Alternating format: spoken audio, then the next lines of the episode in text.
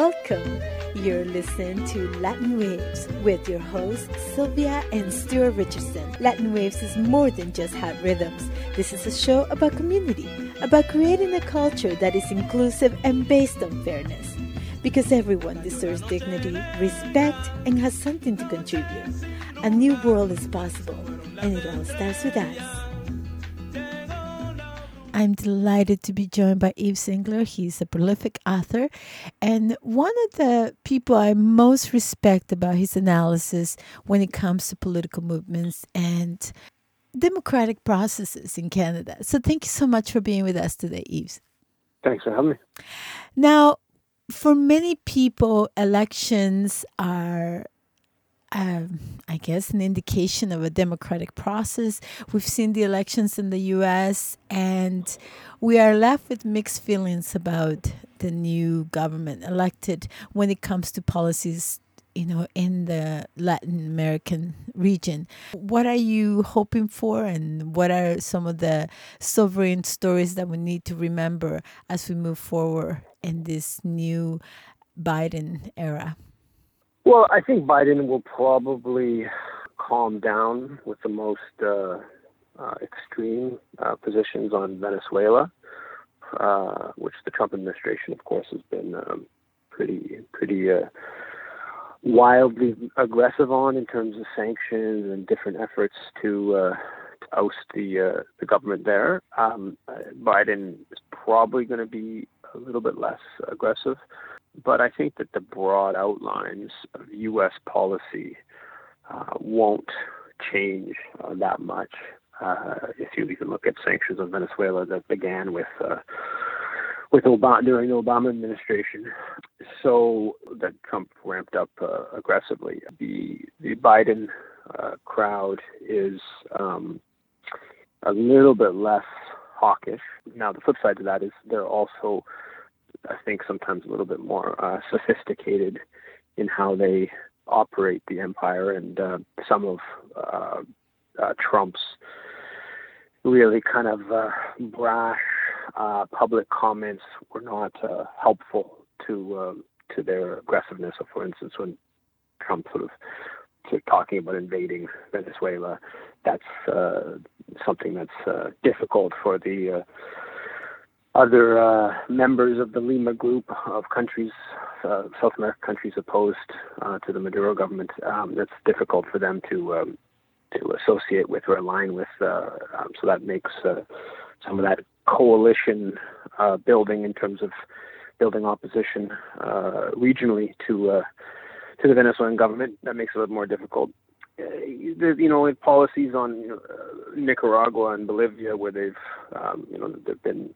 efforts at hosting the government or uh, actually su- success on that front, which was, of course, uh, defeated with the uh, the uh, mobilization um, that demanded elections in Bolivia and then, and then the massive election victory.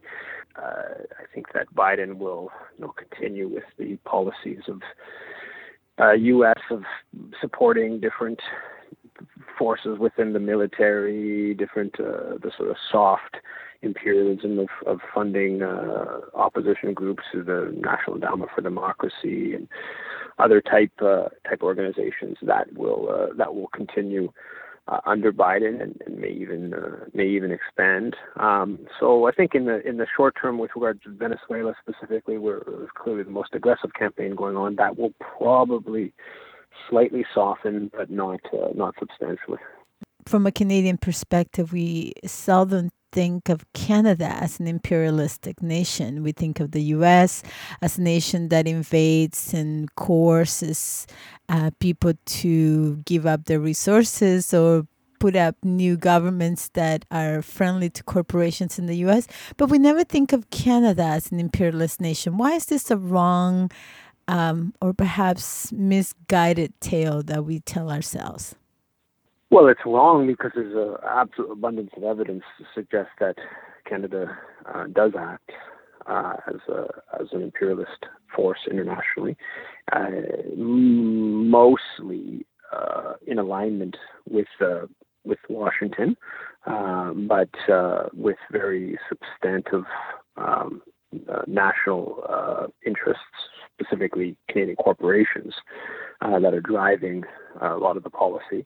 Uh, so in you know in Latin America, there's uh, a couple hundred billion dollars worth of Canadian uh, uh, mining companies' uh, investment, and the the Canadian government you know works very aggressively to um, advance the Canadian companies operating in Mexico or in Ecuador or Dominican Republic to uh, to help them in their operations, and a lot of that help is is fairly benign, just at a simple level of you know uh, bringing together Canadian mining officials with uh, people in the uh, the resource ministries of the different countries.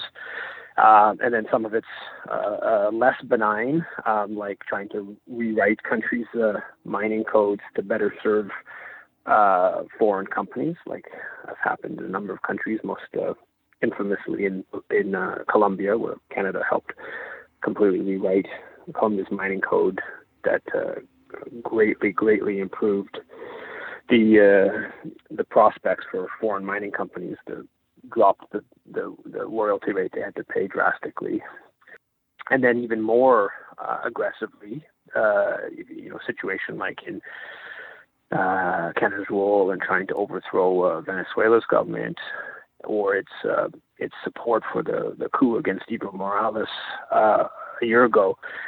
Part of what's driving those policies, part of what's driving those policies is support for Washington, but also part of what's driving it is that those governments um, were viewed as uh, as uh, hostile or not not fully subservient to uh, Canadian mining companies and, and, Canadian companies more generally, Canadian banks, which are also very big players in the hemisphere. Um, so, so you know, Canada is a is an imperialist force. I mean, there's there's a history, long history of Canadian um, military uh, uh, interventions in the hemisphere. You go back to 1921 uh, when Canadian naval uh, boats were uh, sent off the coast of Costa Rica to to pressure um, the government there to, to repay an odious debt to uh, to the Royal Bank of Canada uh, to early 1930s, where Canadian naval ship was uh, backed up a uh, uh, a dictator in El Salvador that was killing thousands, I think tens of thousands of people.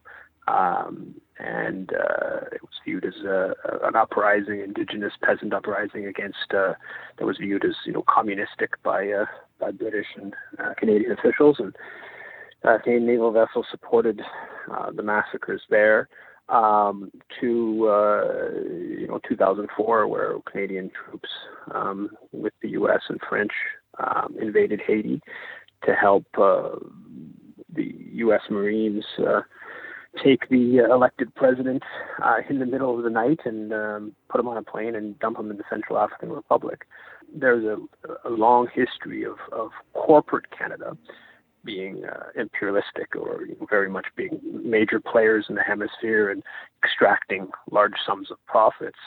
But there's also a whole history of you know the Canadian state, um, from the diplomatic realm to the aid realm, uh, to the military realm of uh, very much um, supporting those those companies and supporting a whole um, uh, vision of, of Latin America and more broadly in the world of one that is uh, is you know open for business from the standpoint of uh, uh, Canadian companies and, and other international corporations. I'm glad that you point out not just the very diverse ways that you know colonization t- takes roots, whether it be economic or in many cases, this idea of foreign aid, the impact that it has had in nations like Haiti. Um, but also, I wonder if we could talk a little bit about the role of sanctions and why uh, sanctions from Canada on a country like Venezuela are are so important to notice and to be uh, and to be res- you know uh, resisted by Canadian people. Well, the first thing with sanctions that people need to understand is that um, unilateral sanctions generally uh, contravene international law. And so the uh, primary uh, body that has the, the legal authority uh, internationally to, to uh, adopt sanctions is the United Nations Security Council. and that's not to say that all sanctions that the United Nations Security Council adopts are ipso facto uh, moral. Um, at least they are, uh, you know, legal according to international law.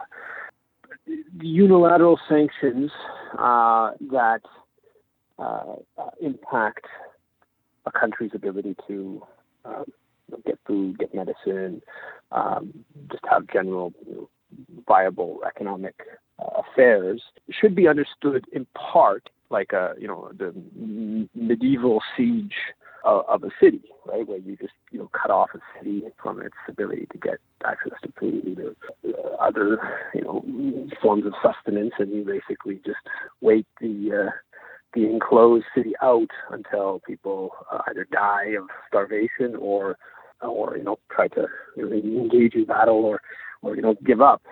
That's part of what sanctions are are, are designed to do uh, today.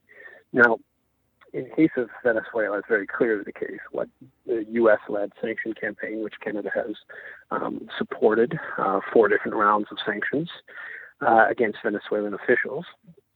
Um, what it's designed to do is to basically have Venezuelans uh, give up and, and get rid of a government that Washington and Ottawa don't like, and to to just concede that um, you know stop stop the pain. Um, and it's very clear that uh, if uh, Maduro is, is overthrown, that the uh, there'll be a, a reduction or or an end to the U.S. sanctions. Um, so that's that's the political objective is to cause enough pain that that people or the military or different forces within a country, um, you know, oppose their government, um, and so it's uh, it's very dangerous uh, uh, from the standpoint of of uh, I mean, obviously, there's huge consequences on the on the populations who are suffering from the sanctions, and and, uh, you know, during this uh, COVID nineteen pandemic. Um, there's been calls from the Secretary General of the United Nations to uh, to uh, end sanctions regimes or pause sanctions because of you know the pandemic and the need for uh, um, different forms of you know international support, medicines, uh, whatnot, um, which have the U.S. has taken the total opposite uh, tack and they've in fact uh, ramped up their sanctions during the against Venezuela, against Iran, against many countries uh, during the uh, uh, pandemic. This is an area that gets almost no discussion in the dominant media. But as a general rule, uh, most legal authorities uh, conclude that um, unilateral sanctions violate international law. So right away, just on that level, people should be uh, opposed to sanctions, or at least very uh, uncomfortable with Canada violating international law.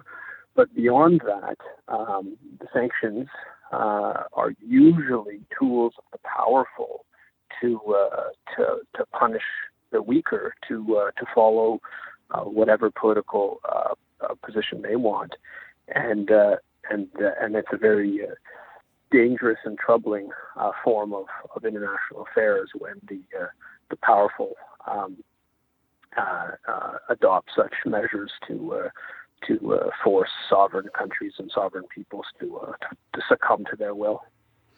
Now, in many ways, I think it's important to notice how a country treats its own people as evidence of you know what it is capable of doing abroad.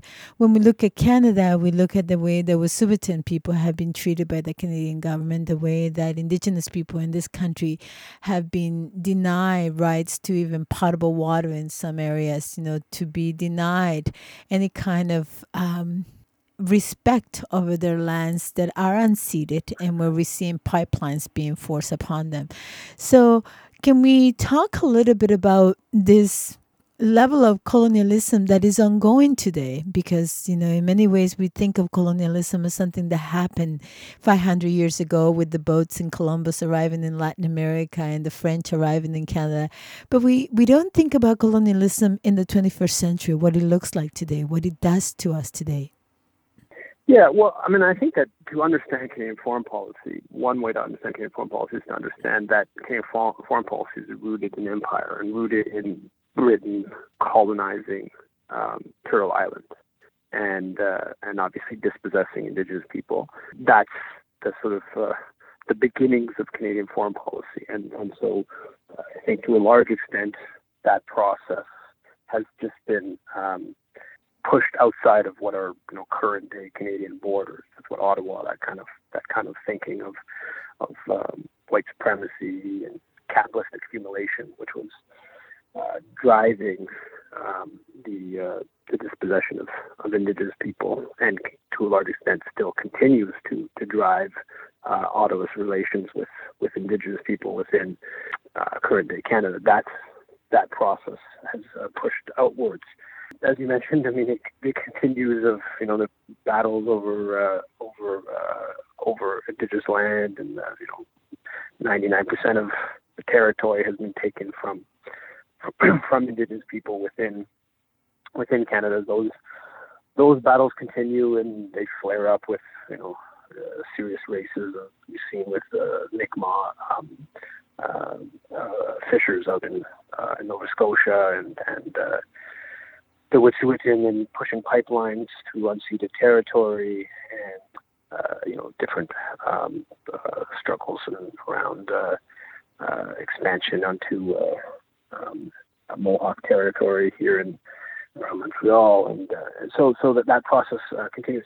I, I, have to say that I think that um, we, we we do I think need to uh, um, understand that in, in, my estimation of Canadian politics is that as aggressive as Canadian colonialism is internally, um, there is constituencies and uh, political power pushing back against some of the, the worst abuses. Um, and I think on international affairs, um, as much as Canadian colonialism is uh, alive and aggressive domestically, you know, you can have op-ed in the Globe and Mail that talks about uh, genocide of Indigenous people uh, internally uh, you do have, as much as it's, you know, the whole political system is warped, you know, Indigenous people do have, you know, votes. So they do have some MPs in the House of Commons are to some extent standing up for their their interests. There, there is political structures, uh, as much as the Assembly of First Nations, for instance, is a, is a you know, at one level a tool of colonialism. At another level, it does provide some uh, form of of uh, of political pushback to the worst of, of Canadian colonialism. On the international sphere, the mythology of Canada as being a benevolent force, you, you cannot get an op-ed in the Globe Mail that said Canada was a is an imperialist power. That's just not acceptable. It never appears in you know major media outlets. Uh, there isn't.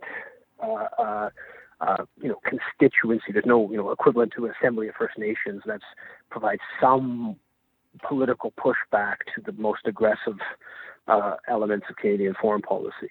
So, uh, my reading of things is that as bad as um, the ongoing dispossession of, of Indigenous people is within Canada, that in fact Canadian foreign policy is substantially more um, driven by corporate greed and empire and racism and you know a, lack of concern for for uh, for humanity.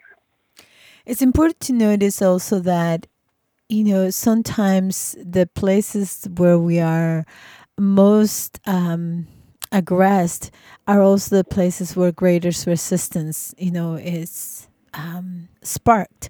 And in the case of Venezuelans, we have seen how the Venezuelan people have withstand almost two years of you know an attempted coup with the rise of Guaido in January 2019, saying I'm the new president, and immediately Canada and the U.S. say, yeah, this is the new president, without any uh, regard for what the people have elected. Now, Venezuelans are going back to elections on December 6th. Why is this an, a key moment for both uh, Canadian social movements and people to be in solidarity with the Venezuelan people and to um, ensure that these elections are not only respected, but that the will of the P- Venezuelan people is uh, honored. Yeah, well, I, I, I mean, I think this is the the conclusion to the two year uh, farce of uh, Juan Guaido as a, as a legitimate president of Venezuela. There, there, there won't even be the most minimal um, uh, claim to legitimacy, which was that Juan Guaido was the uh, the head of the National Assembly, and uh, and there and the elections, uh, Maduro's 2018 election, that that was illegitimate, and so therefore the head of the National Assembly um, should be the was the rightful president. That was the claim that Juan Guaido's uh, supporters put forward, and uh, and obviously taken up and concocted probably by Washington and Ottawa. Um, and uh, so once the elections take place, that Guaido's uh, electoral mandate and the rest of the National Assembly that that got behind him uh, um, initially that they they their uh, their mandates are no longer um, uh, oper- operational, and therefore uh, the the claim of Guaido as being president will just be will be uh, um, uh, completely um, uh, nonsensical. And it's already the you know that process has been playing out for months and months. And just recently, Guaido's representative in the UK um, quit um, partly as part of this whole process of the the opposition uh, within Venezuela uh, deciding that Guaido's whole um, claims were were, were you know, dubious and they were counterproductive and much of the opposition in Venezuela is no longer um, uh, supportive of Guaido. They kind of got pushed behind this this this plan that Washington, Ottawa, and Guaido pushed. And you've got to remember that this is Guaido represents some of the most extreme elements of the opposition. Right? There's there's differing uh, viewpoints within the opposition, and and the more mainstream elements of the opposition were never huge supporters of this this plan. Uh, they generally got you know fell fell in line, but they um, were generally not supportive of this sort of uh, all out um, push towards what could have very well turned into a civil war. And so, so I think from the standpoint of um, you know Canadian solidarity minded people, um, we need to you know, follow these elections closely, and presumably the Canadian government will condemn the elections as illegitimate. And, and uh, um, but I think we need to push the idea that this is this is really the end. This is a disastrous uh, Canadian policy to, to stop with the the the, the farce and let's let's you know reestablish diplomatic relations with Venezuela. Let's uh, begin uh, sort of getting back to some sort of normal state of affairs. And and it's important to note that you know the Canadian government, of course, will claim that these elections are, are illegitimate, but um, and and I think that they are at one level, in that the the, the biggest uh, uh, anti-democratic element to the process is that they're basically being um, uh, starved into voting against the current government. That's what the whole sanctions policy is designed to do. It's designed to put this pressure on the population, on the different institutions, to to reject uh, uh, the government. That's not to say that the Venezuelan government, the the, the Maduro government, has not uh, made uh, decisions that I disagree with or that I think are uh, um, you know undercut you know democracy. I think they have. They have made those decisions, but those decisions have been in a context of what is essentially a war, economic and sometimes attempts, you know, more mili- militaristically, um, a, a whole war against their government and and and against much of the much of the population. So um, these elections, I think, could serve as a a springboard for a, a, fundamental uh, reevaluation of of, uh, of Canadian policy towards Venezuela.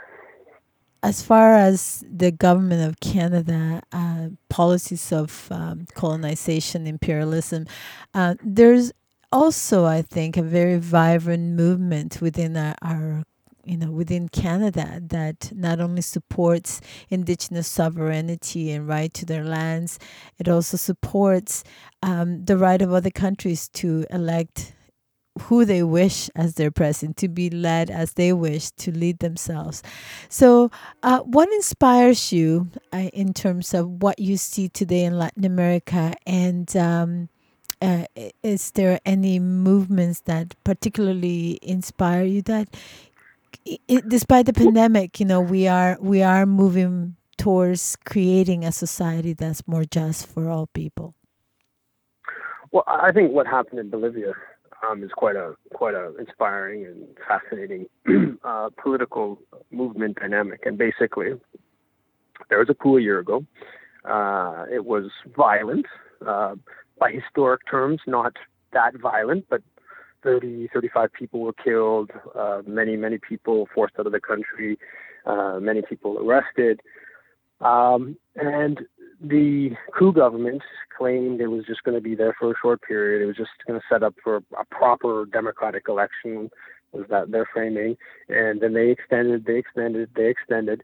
Then they used the pandemic to justify extending their mandate longer.